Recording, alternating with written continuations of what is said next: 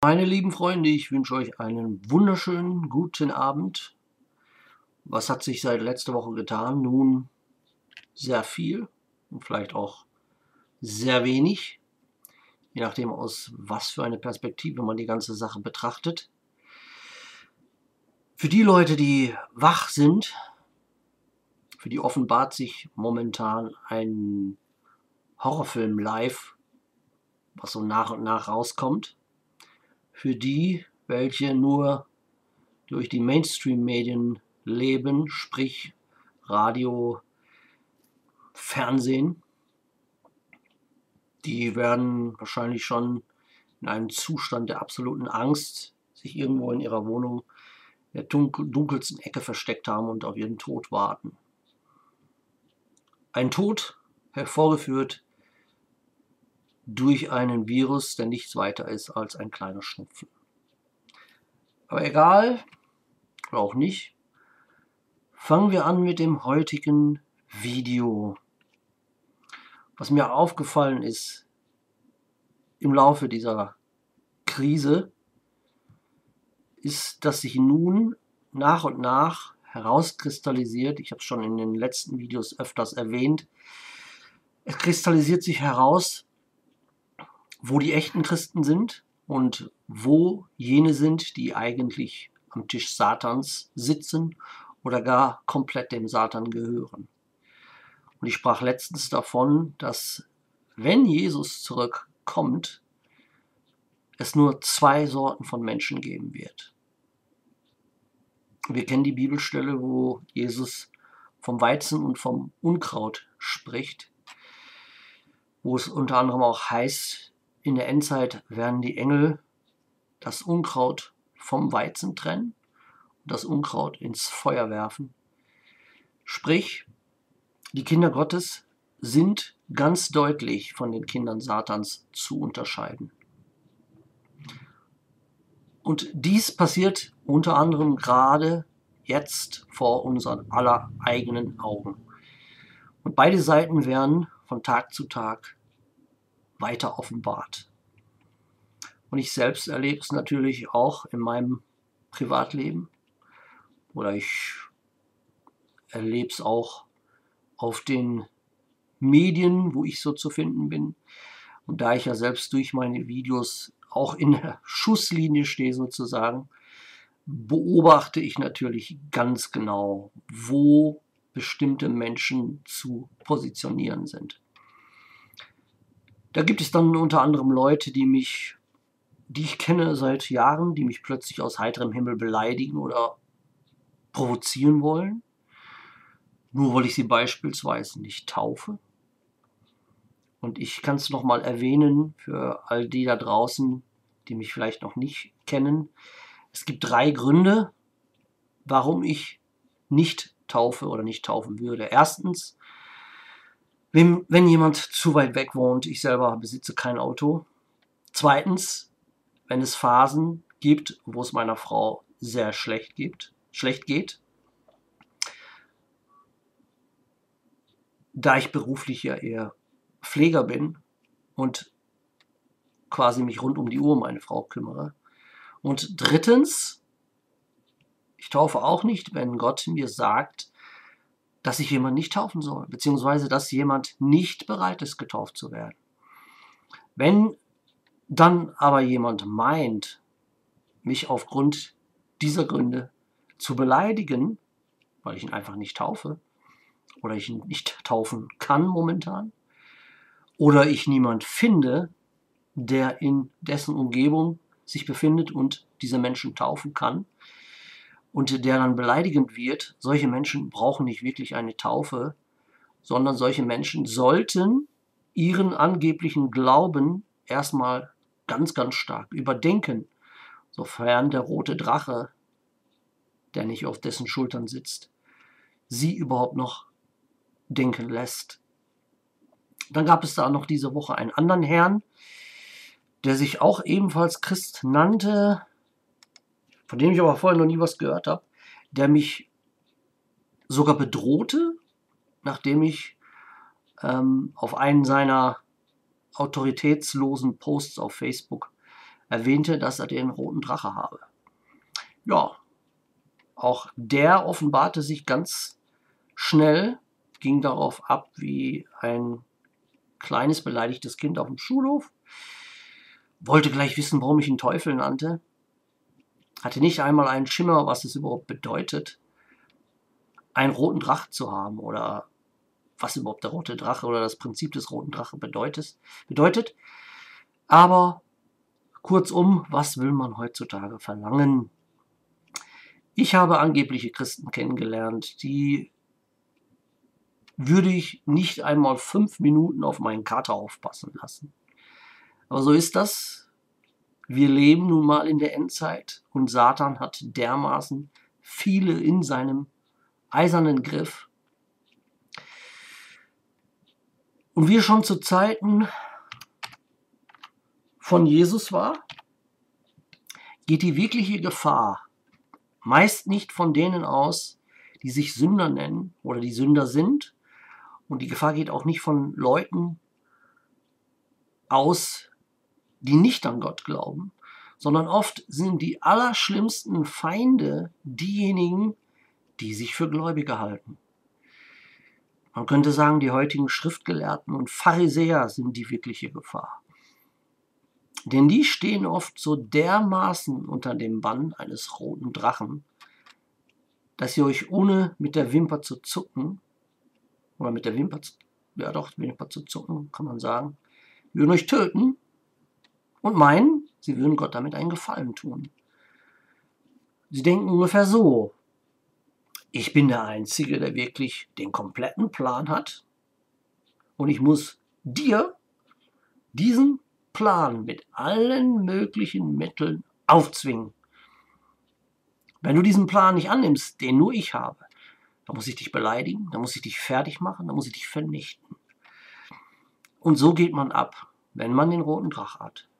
Aber ich will nicht näher darauf eingehen, denn darüber habe ich ja bereits ein komplett separates Video gemacht. Ich wollte aber erstmal zu einem anderen Thema kommen, was ich auch unbedingt mal kurz unterbringen wollte und viele haben mich auch danach gefragt. Und zwar ist es die Bibelstelle, wo Paulus über den Stachel redet. Und zwar befindet sich das in 2. Korinther 12, 7. Da heißt es, und damit ich mich wegen der außerordentlichen Offenbarung nicht überhebe, wurde mir ein Pfahl fürs Fleisch gegeben, ein Engel Satans, dass er mich mit Fäusten schlage, damit ich mich nicht überhebe. Seinetwegen habe ich dreimal den Herrn gebeten, dass er von mir ablassen soll. Und er hat zu mir gesagt, lass dir an meiner Gnade genügen, da meine Kraft wird in der Schwachheit vollkommen. Darum will ich mich am liebsten viel mehr meiner Schwachheiten rühmen, damit die Kraft des Christus bei mir wohne. Darum habe ich Wohlgefallen an Schwachheiten, an Misshandlungen, an Nöten, an Verfolgungen, an Ängsten um des Christus willen. Denn wenn ich schwach bin, dann bin ich stark. Ja, und ganz viel ist über die Aussage von Paulus gesprochen worden. Gibt viele Theorien. Einige sagten, damit sei gemeint, dass Paulus von seinen eigenen Sünden sprach. Aber ich sehe das komplett anders. Das ist nur eine der vielen Theorien, die alle jetzt aufzuzählen, das würde in den Rahmen sprengen. Aber ich möchte gerne mal meine zwei Cent dazugeben. Und zwar hatte ja Paulus, als er noch der Saulus war, hatte er etliche Christen übergeben. Er hat sie quälen lassen und er hat sich selbst an die Qualen der Menschen oder an den Qualen der Christen hat er sich auch ergötzt. Und irgendwann kam dann Jesus zu ihm, zog ihn zu sich, machte ihn vorerst blind. Wir kennen ja die Geschichte denn im Grunde genommen war er eh ohnehin blind, spirituell gewesen. Aber Gott hat ihn nun mal ausgewählt oder auserwählt, seine Dienste zu tun. Und ich bin mir sicher, dass Gott Paulus jedoch eine Art Erinnerung mitgab für die Sünden, die er begangen hatte in seiner Vergangenheit. Das waren ja keine Larifari-Sünden, sondern es waren Sünden an Christen. Und man kann sich das vielleicht so vorstellen, quasi in der Form von, Die Geister, die er rief, die wurde er nicht mehr komplett los. Krass ausgedrückt, ähnlich war es wie ein schlechter Trip. Oder es verfolgte ihn das Blut der Getöteten, die er ja vergossen hatte. Das bin ich mir sicher, das war der Stachel. Es gab auch mal einen Film über Paulus und im Film wurde das so dargestellt, dass Paulus immer Flashbacks hatte. Und zwar sah er immer und immer wieder, er hatte die Bilder vor seinem geistigen Auge, wie Jesus gekreuzigt wurde, wie ihm die Nägel durch die Hände und die Füße geschlagen wurden. Und äh, für Paulus waren die Bilder, die haben sich so in seinen Kopf gebrannt, es war so schmerzhaft, als würde er selbst die Schmerzen erleiden. Aber man könnte das so fast wie so ein Horrortrip sehen, den er immer und immer wieder durchlebte oder durchmachen musste. Und zu sehen, was Jesus alles auch für ihn auf sich genommen hatte, das ließ Paulus in einem Zustand der absoluten Bescheidenheit und Demut vor Gott verharren. Wie wir eigentlich auch sein sollten. Und überall, wo er hinkam, Paulus, hat man ihn ja quasi ausgepeitscht, man hat ihn geschlagen, man hat ihn angespuckt und so weiter und so fort. Und auch vielleicht deswegen sprach er davon, dass er in seiner Schwachheit stark war. Denn verglichen zu Jesus, was war er? Was, wie sind wir alle im Vergleich zu Jesus? Nicht viel. Und ich stelle mir das bei Paulus wie so eine Art äh, Psychose, stelle ich mir das vor. Paulus wird wahrscheinlich oder möglicherweise, ich sage nicht, dass es so sein muss, ähm, wird er ständig die Stimme dieses bösartigen Engel Satans im Kopf gehabt haben und der redet auf ihn ein, den ganzen Tag. So in der Art wie, du bist es nicht wert, du bist nicht gut genug, du bist sowieso kein echter Apostel, Gott liebt dich auch nicht und er wird auch keine wirkliche Gnade für dich haben und so weiter und so fort. So in der Art stelle ich mir das vor, wenn es ja da heißt, der Engel Satans hat ihn mit Fäusten geschlagen. Ja, das wollte ich noch mal kurz erwähnen, weil viele haben mich danach gefragt, wie das mit Paulus ist. Es kann aber sein, dass ich in Zukunft noch mal ein komplettes Video darüber machen werde. Ich wollte aber noch mal kurz hier auf ähm, den Medien zu sprechen kommen, insbesondere jetzt noch auch mal Facebook und den derzeitigen Zustand der Verwirrung der in manchen Christen herrscht. Und es nimmt Ausmaße an, ich, ich rede ja jede Woche darüber. Dort höre ich äh, zum Beispiel Menschen, die sich Christen nennen, die führen dann so Diskussionen, äh, wie sie denn selbst in dieser Krise jetzt, was man tun könnte, um Gott näher zu kommen. Da lese ich mir das manchmal so durch, ich, ich lache jetzt darüber, es ist eigentlich nicht lustig, es ist traurig. Dann sehe ich so Stilblüten wie, ja, ich, ich mache das so, dass ich immer Katy Perry höre. Und damit merke ich dann, wie ich Gott immer näher werde und immer näher komme. Und dann linkt sie direkt ein Lied von Katy Perry darunter. Und ich sitze dann hier so, wie ich jetzt sitze. Und ich denke mir, mit was für einem gebündelten Schwachsinn habe ich es hier zu tun? Und solche und es sind meistens junge Mädchen oder verwirrte Mädchen, solche emotionsgeladene, völlig für den spirituellen Krieg unbrauchbare Mädchen, die bis zum Stehkragen selber mit Dämonen voll sind, geben dann unter anderem meinen Geschwistern Ratschläge, wie diese dann in ihrem spirituellen Kampf weiterkommen könnten. Ich habe Geschwister, die gebeutelt sind. Ich habe Geschwister, die, die durch die Hölle und zurückgegangen sind. Ich habe Geschwister, die unter Psychosen leiden, die über Depressi unter Depressionen leiden oder Persönlichkeitsstörungen leiden. Und dann kommen dann solche Diddelmaus-Christen daher und möchten meinen Geschwistern sagen, ja, sprich einfach dieses Gebet, setz deine Tabletten ab und schon wird dir morgigen, am morgigen Tag die Sonne aus den Hintern scheinen. Und die gebeutelten Christen warten bis auf den anderen Tag, sprechen die Gebete und es ändert sich gar nichts. Und dann wenden sie sich nochmal an diesen Didelmaus-Christinnen oder auch Christen. Und dann sagen die Didelmaus-Christen, ja, dann glaubst du nicht wirklich. Dann glaubst du einfach nicht wirklich. Weil das müsste jetzt weg sein. Wisst ihr, wie sowas im Spirituellen aussieht? Da sehe ich kleine Mädchen, die in Wirklichkeit Aufmerksamkeit suchen, die selber voller Ablehnung sind, voller Unsicherheit, selber psychisch und emotional total im Eimer. Und die spielen hier Heilige vor. Selber haben sie im spirituellen Bereich null Autorität. Besitzen über, sind im Besitz keiner einzigen spirituellen Waffe oder Waffenrüstung. Und auf solche zu hören ist genauso, als würdet ihr in einem brennenden Haus sitzen und der Brandstifter kommt auf euch zu und sagt zu euch, hier, nimm den Benzinkanister und lösche den Brand mit dem Benzinkanister. So sieht die Sache im spirituellen Bereich aus. Man muss sich mal vorstellen, Katy Perry, eine ganz offensichtliche Satanistin, die selbst in einem Interview zugab, oder sagte, dass sie früher Gospelsängerin war, klar. Aber die nächste Stufe ihrer Karriere, die wollte sie natürlich erklimmen. Und dann hat sie sich entschieden, ihre Seele am Teufel zu verkaufen. Hat sie ganz normal im Interview darüber geredet. Was man auch ganz klar an ihren späteren Videos, Musikvideos und an ihren Songs sieht.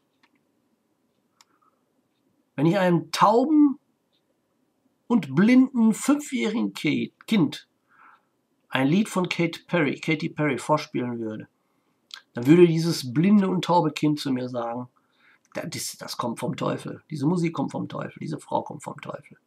Aber hier haben wir diese weibliche Didelmaus Christinnen, Christin in diesem Fall. Es sind selbsternannte Kriegerigen, die uns oder meinen Geschwistern dann sagen wollen, dass man so Gott näher kommt. Ich kann euch hier und jetzt sagen, kein Lied dieser Welt wird euch näher zu Gott bringen. Selbst der ernst gemeinteste Gospel-Song wird euch nicht näher zu Gott bringen. Denn wie können Dinge aus dieser Welt irgendjemand näher zu Gott bringen? Und Jesus sagte es ganz deutlich, was uns wirklich näher zum Vater bringt. Und das sind keine Songs. Aber es ist leider ein ganz großes Problem der heutigen Zeit, dass Menschen ihr eigenes Ego zu Gott gemacht haben. Und Didelmaus-Christen möchten Ratschläge geben, die euch im Endeffekt komplett von Gott wegführen. Sie selber haben nämlich gar keine Beziehung, keine echte Beziehung zu Jesus. Sie haben meistens, die Erfahrung habe ich leider gemacht, zum größten Teil selber eine Religionspsychose, weil sie in ihrer Vergangenheit nur gegen Gott rebelliert haben. Und nachdem sie dann irgendwann mal gemerkt haben, dass sie absolut jeden in ihrer Umgebung durch ihre Selbstanbetung oder durch ihre destruktive Art verloren haben oder in die Wüste geschickt haben, dann kommt dann irgendwann der Satan und er flüstert ihnen eine Stimme ins Ohr und sagt, hallo, ich bin übrigens Gott und ich sage dir jetzt ganz genau, wie du weiter in deinem Leben vorgehen musst. Natürlich muss ich da hervorheben, auch echte Christen verlieren natürlich ebenfalls Freunde und Familienmitglieder. Aber hier haben wir es wieder mal mit einer satanischen Kopie des Feindes zu tun, weil er ja alles kopiert, was von Gott kommt. Aber solche Didelmaus-Christen, die hatten in ihrer Vergangenheit meistens kein Verständnis für Moral. Sie haben mit Hexerei herumgespielt, sie haben mit Okkultismus herumgespielt, als gäbe es keinen Morgen. Ich kannte zum Beispiel Frauen, die sich selber für Engel hielten, voll, ganz ernst, kein Scherz. Dabei lagen sie aber jede Woche mit einem neuen Mann ins Bett, im Bett, haben gekifft, haben gesoffen, haben rumgehurt, aber hielten sich für Engel. Man muss sich, ich kann jeden da draußen nur den Ratschlag geben, wenn ihr spirituell sehen könnt, wenn ihr den Geist der Unterscheidung habt, haltet euch von solchen Isabel-Menschen fern. Aber es gibt auch Typen, die Isabels sind, muss ich immer wieder erwähnen. Ich habe oft davon gesprochen. Da muss man unterscheiden, es gibt Ahab-Typen, aber es gibt auch Isabel-Typen. Und sie sprechen wie Mädchen, sie sind braun gebrannt, schönes Gesicht, schöne Haare, Tattoos, zerrissene Jeans, schöne Muskeln. Aber oft hängen sie am Rockzipfel ihrer Frauen. Aber sie manipulieren über das Optische, sie manipulieren mit ihrem Äußeren oder mit emotionalen Dingen wie Musik oder mit der Art, wie sie sprechen. Und es fallen auch nur Christen darauf herein, die selber vollkommen bis zum Stehkragen mit Emotionen gefüllt sind. Die sind auf das Äußere fixiert. Und es sind Christen, die den Zuspruch der Welt brauchen. Und sobald ihnen jemand sagt, dass sie gar nicht in der Autorität sind, auch nur ein einziges Wort in Gottes Namen zu predigen, dann fangen sie an zu weinen oder auf den Boden zu stampfen, so wie Rumpelstilzchen. Weil dann sofort wieder der Geist der Ablehnung in ihnen hervorkommt. Und äh, ich hatte erst heute eine Diskussion mit einer Dame, die meinte zum Beispiel, das ist ganz, ganz das Thema ist egal, aber ich, ich erwähne das hier. Es, es ging um die Q-Bewegung und sie meinte, die Q-Bewegung sei komplett falsch und alle Q-Posts, die wären alle falsch, weil die wären ja alle nicht eingetroffen. Mir persönlich muss dazu sagen, mir ist die Q-Bewegung egal. Sollten sie natürlich im Namen Gottes vorgehen, ist das gut, gut und richtig für mich als Christen. Wenn nicht, ist es mir auch komplett Schnuppe, weil meine Hoffnung nicht auf Q liegt, sondern auf Gott. Aber wie auch immer, ich fragte diese Frau oder fragte dieser Frau, woher sie denn die Information habe, dass Q komplett falsch liegen würde. Und da sagte sie, sie habe es gehört von Menschen, die mal irgendwann in einer Q-Gruppe gewesen waren. Und ich sagte ihr, sie solle mir mal einen Post zeigen von Q, der denn nicht eingetroffen wäre, der falsch gewesen wäre. Und sie sagte, sie, sie sagte, sie wisse keinen. Sie habe es halt gehört. Und ich sagte ihr, dass sie ihr ganzes Pseudowissen also darauf aufbaue oder darauf stützen würde, auf Hörensagen, was sie so gehört habe. Und ich fragte sie, ob, ob, es ihr wirklich ernst wäre oder ob sie einfach nur auf Drogen wäre. Ja, daraufhin drohte sie mich anzuzeigen. Weil ich hatte so ihr Ego verletzt mit dieser Frage, ob sie denn Drogen nehmen würde. Da ist dann eine Welt für sie zusammengebrochen. Wahrscheinlich kannte sie es aus ihrem privaten Leben nicht, dass sie mal jemand hinterfragt. Naja, wie auch immer, wir haben, ich wollte, was ich damit nur aufzeigen wollte, wir haben es hier oft mit kleinen, verweichlichen, verweichlichten Kindern zu tun, die immer alles von ihren Eltern in den Hintern geschoben bekommen haben. Die auch niemals hinterfragt wurden oder worden sind und jetzt meinen sie, Sie würden plötzlich im Namen Gottes handeln. Und es sind natürlich Wolken ohne Wasser, wie die Bibel sagt. Es sind emotionale Wracks mit einem Ego so groß wie Godzilla, mal tausend. Aber das Traurige ist, sie haben wirklich meistens keinerlei Autorität. Null, nada, zero. Und ihr Altar ist nicht Gott. Denn sie selbst haben sich zu Gott gemacht. Sie idolisieren sich selbst und ihr eigenes Ego. Da ist nichts zu erkennen von Selbstverweigerung oder sein eigenes Kreuz tragen. Und was mir auch weiterhin, auf, weiterhin auffällt, ist, wie nicht nur solche falschen oder Schauspielchristen sich so gut wie gar nicht mit der Bibel auskennen oder mit den Bedeutungen der einzelnen Psalmen oder Gleichnissen in der Bibel,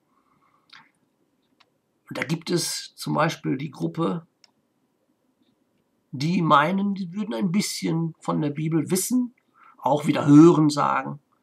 Oder halt so ein paar Brocken, die sie noch überhaben von damals, aus, als sie mit acht Jahren zur Kommunion gegangen sind. Da haben sie dann dies oder jenes gehört. Oder es gibt dann die Gruppen, die, die weitaus schlimmer sind. Sie halten sich für richtig gute Menschen außerhalb des Glaubens also sie brauchen keinen Gott, aber sie sind trotzdem wunderbare, super Menschen, weil sie es so sagen. Und sie meinen auch, sie würden irgendwie an Gott glauben, haben aber noch nie die Bibel gelesen, möchten sie auch nicht. Sie brauchen auch keine Bibel, denn sie haben ja ihre eigene Vorstellung von Gott. Oder wenn, wenn man dann diesen Menschen helfen will oder sich gar erdreistet, in ihre Welt hineinzukommen sich erdreistet, sie zurechtzuweisen, dann gehen sie sofort entweder in Angriffsstellung oder sie gehen in Abwehrhaltung. Und ich war da auch wieder in, auch wieder, war es auch eine Q-Gruppe, wo ganz viel über Gott gesprochen wurde. Das war auch der Grund, warum ich da reinging. Und da fiel mir auch wieder auch, was auch wieder eine Dame auf, die sich erdreistete, sich Prediger zu nennen oder sich da selber zuzumachen. Und sie gab dann so Statements ab wie, wir müssten ja aufhören, Furcht zu haben, in Furcht zu leben, aber auch wir müssten auch die Gottesfurcht vergessen, weil die Gottesfurcht wäre falsch. Als ich das las, wies ich, wies ich die natürlich zurecht und sagte ihr, dass diese Aussage falsch und gefährlich sei, denn die Bibel sagt uns ja, Gottesfurcht sei der Anfang aller Weisheit. Und als, als Antwort kamen natürlich Angriffe und äh, der sofortige Beweis, dass ich es erneut mit jemandem zu tun hatte, der oder die unter dem roten Drachen stand.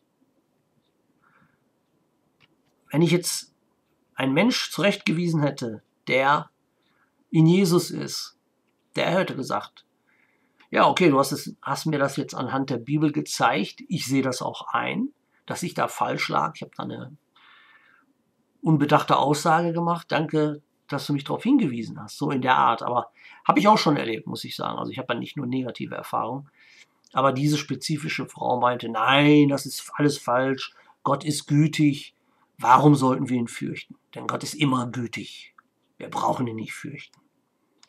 Da konnte ich hundertmal sagen, weil es so in der Bibel steht. Oder hundert Beispiele zeigen, warum es so ist. Naja, was gibt es darauf zu antworten? Nicht viel, denn es ist ganz logisch, dass wir es hier mit einem Menschen zu tun hatte, hatten, der gegen Gott rebelliert und sich halt seinen eigenen Gott zusammengebastelt hat, wie es immer und immer wieder zu sehen ist. Und fangen dann Leute an, sich einen eigenen Gott zusammenzubasteln, ist dieser Gott bei Proxy Satan. Niemals die Bibel gelesen. Aber diesen erschreckenden Zustand von Menschen, die sich mehr und mehr ihren eigenen Gott nach ihren intellektuellen, emotionalen Vorstellungen basteln wollen, die also Gott in ihren kleinen, dreckigen Schuhkarton zwängen wollen, solche Menschen sind sich nicht bewusst, dass sie auf Luzifers Wegen schreiten. Denn der war ja einer der Ersten, der meinte, Gottes Größe hinterfragen zu können. Und es gibt nur eine Sorte von Menschen, die Gott hinterfragen, und zwar Menschen, die sich selbst zu Gott gemacht haben. Sie idolisieren sich selbst. Und das ist unbewusster Satanismus. Denn auf diese Weise ist Luzifer gefallen. Und ich habe hier mal ein Beispiel rausgesucht, und zwar Jesaja 14,12. Da heißt es: Wie bist du vom Himmel herabgefallen, du Glanzstern, Sohn der Morgenröte? Wie bist du zu Boden geschmettert, du Überwältiger der Nationen? Doch hattest du dir vorgenommen, ich will zum Himmel emporsteigen und meinen Thron über die Sterne Gottes erhöhen und mich niederlassen auf den Versammlungsberg im äußeren Norden. Ich will emporfahren auf Wolkenhöhen dem Allerhöchsten mich gleich machen. Doch ins Totenreich bist du hinabgestürzt, in die tiefste Grube. Die dich sehen, schauen dich verwundert an. Sie betrachten dich und sagen, ist das der Mann, der die Erde erzittern ließ, der Königreiche erschütterte, der den Erdkreis zur Wüste machte und seine Städte niederriss? der seine Gefangenen nicht nach Hause entließ. Und man beachte diesen Satz ein bisschen tiefer. Denn genau diese Situation, die haben wir jetzt mit diesem Lockdown und dieser Maskenpflicht. Wir befinden uns momentan in der Gefangenschaft Satans und seinen Mächten. Und die, er zieht an den Fäden der Politiker und Menschen, die uns in diese Situation gebracht haben. Hier geht es weiter. Alle Könige der Völker, sie ruhen in Ehren, jeder in seinem Haus. Aber du bist hingeworfen, fern von deiner Grabstätte, wie ein verabscheuter Schößling, bedeckt mit Erschlagenen, vom Schwert durchbohrten, die in eine mit Steinen bedeckte Grube hinabfahren, wie ein zertretenes Aas. Du wirst nicht mit jenen vereint werden im Grab, denn du hast dein Land zugrunde gerichtet, hast dein Volk erwürgt. Kommt euch das bekannt vor? Und die Politiker und die Medien, die uns jetzt schaden, die arbeiten im Namen Satans. Denn hier heißt es, du hast dein Land zugrunde gemacht. Dasselbe haben sie mit uns gemacht. Und dein Volk erwürgt, das haben sie auch gemacht. Oder sie sind dabei. Sie versuchen es, aber sie werden scheitern. Der Same des Übeltäters wird in Ewigkeit nicht mehr erwähnt werden. Richtet eine Schlachtbank her für seine Söhne, Politiker, Medien, um der Missetat ihrer Väter willen, damit sie nicht wieder aufkommen und die Erde in Besitz nehmen und den Erdkreis voller Städte machen.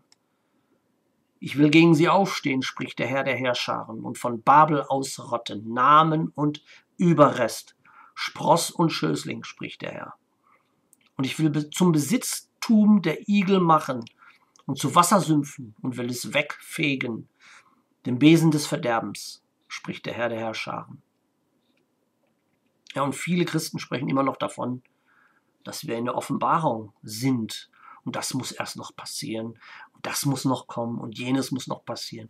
Und die Trübsal muss erst kommen. Und erst muss das Evangelium der ganzen Welt gepredigt werden. Und der Satan muss ja noch Platz nehmen in seinem Tempel. Dies und jenes. Und die meisten Leute, die solche Aussagen machen, die würden Satan nicht mal erkennen, wenn er mit seinem Kopf in ihren Hintern stecken würde. Aber ich sage, Jesaja 14,12, lest euch das nochmal in Ruhe durch. Genau da befinden wir uns jetzt momentan. Und wir sind kurz davor, dass Jesus und der Erzengel Michael dem Teufel so dermaßen in seinen vergammelten Hintern treten werden, dass der Teufel nicht mal mehr seine eigene verkommene Fresse im Spiegel wiedererkennen wird. Ich drücke so ganz, ich drücke so aus, so herbe, muss einfach sein. Und momentan sind wir in der Phase, wo die Kinder Satans, sprich Elite, Politiker, Schauspieler, Medien, also die Leute, die im Hintergrund uns gefangen genommen haben und ihr perverses Spiel mit uns treiben, all das ist bald vorbei. In Satans Zeit ist bald vorbei. Und der Tag, der große Tag seines Zorns, Gottes Zorns, der steht bevor. Und wer kann bestehen? Wer kann dann bestehen? Und wenn Jesus nicht wäre, dann wird kein einziger bestehen. So viel ist mal sicher. Und auch hier gibt es wieder ganz falsche, von Menschen gemachte Vorstellungen. Es gebe ja keine Hölle. Und Satanisten und Atheisten meinen, Jesus war ja so ein Schwächling. Warum hat er sich denn damals überhaupt kreuzigen lassen, wenn er doch der Sohn Gottes war? Jesus ließ sich nicht kreuzigen, weil er schwach war, sondern weil wir schwach sind. Es war sein Auftrag. Den Auftrag hat ihn seinem Vater gegeben. Den hat er erfüllt. Und die meisten Menschen meinen, wenn Jesus wiederkommt, wäre es genauso wie vor 2000 Jahren. Und sie meinen, sie könnten dann nochmal kreuzigen. Aber der Jesus, der wiederkommt, der kommt diesmal aus einem anderen Grund. Wenn jetzt, jetzt bald Jesus wiederkommt, da ist er im Kriegermodus. Und er kommt, um das Böse zu zerstören. Und die, die dem Bösen dienen, die wird er auch zerstören. Und die, die nicht im Buch des Lebens stehen, die wird er auch zerstören. Und glaubt ihr wirklich, ihr Satanisten und Atheisten und ihr Gotthasser da draußen, Glaubt ihr wirklich, irgendein Mensch würde Jesus aufhalten können, wenn er diesmal wiederkommt? Oder 100 Menschen könnten ihn aufhalten? Oder 10 Armeen könnten ihn aufhalten? Jesus wird seine Macht zeigen. Und er wird auch den Zorn seines Vaters zeigen. Und ein Beispiel seiner Macht, die zeigt er in der Bibel, nämlich, dass er Satan mit einem einzigen Wort aus seinem Mund vernichten wird. Das könnt ihr euch mal auf der Zunge zergehen lassen. Das ist die wirkliche Power von Jesus. Und die Leute sagen, wir müssen Gott nicht fürchten, wir dürfen Gott nicht fürchten. Warum müssen wir Gott fürchten? Lest mal die komplette Offenbarung durch oder lest mal Hiob durch. Und lest mal, was Gott aus dieser Welt und aus den bösen Menschen, die dem Satan dienen, was er mit denen machen wird, laut Bibel. Und die Bibel stimmt. Und mit denen, die Gott hassen, dann versteht ihr vielleicht unter anderem, warum die Bibel sagt, dass wir Gott fürchten müssen. Wir müssen, wir Christen sollten Gott nicht fürchten, weil er böse ist, denn er ist nicht böse, er ist immer gut und er ist gerecht. Aber er ist ein liebevoller Vater, aber er ist auch ein strenger Vater. Versteht mich nicht falsch. Wie gesagt, ich wiederhole es nochmal. Gott ist voller Gnade und er ist voller Liebe und er ist voller Vergebung. Aber die Bibel sagt auch, alles hat seine Zeit. Und jetzt, bald, steht die Zeit bevor, dass die Zeit gekommen ist für den Zorn Gottes. Und die Menschen, die wach sind, die wissen oder sehen, was gerade draußen abgeht und was alles jetzt gerade rauskommt, was für schreckliche Dinge so die Elite so gemacht hat im Laufe der Zeit. Schlimmer wie in jedem Horrorfilm. Und deshalb wird Gott im Zorn wiederkommen.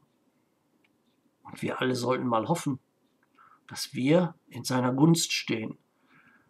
Was mich selber betrifft, ich weiß, dass ich Gott liebe. Und alles, was er tun wird, ist für mich okay.